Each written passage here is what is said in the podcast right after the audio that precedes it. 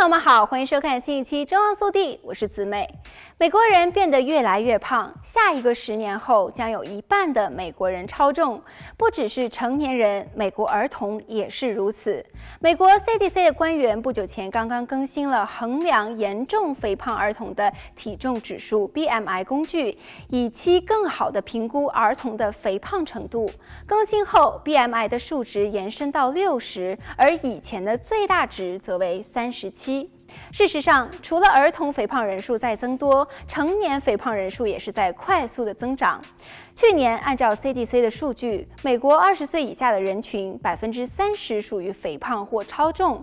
目前，美国肥胖成年人的占比为百分之四十二点四，在一九九九年时为百分之三十点五。专家预测，美国肥胖人口将会继续增加，在下一个十年将超过百分之五十。每个州的肥胖率将至少达到百分之三十五。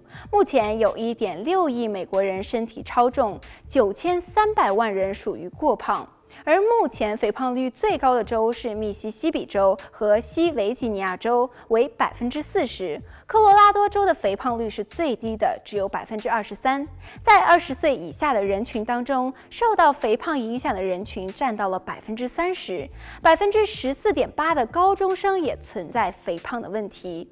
而美国二十到三十四岁的人群当中，肥胖率高达百分之四十。从族裔上来看，亚洲人对于体体重的控制能力最强。亚裔美国人中，BMI 大于或者是等于三十的比例为百分之十七，大于或等于四十的比例为百分之二。事实上，肥胖和很多的疾病都有关，罹患心脏疾病、糖尿病、抑郁症、中风和大部分癌症的风险会因为肥胖而增高。受肥胖症影响的人患高血糖的可能性约为一般人的十倍。肥胖还可能带来高血压和高胆固醇，从而使得心脏病或中风的可能性加大。肥胖还会带来更高的死亡风险。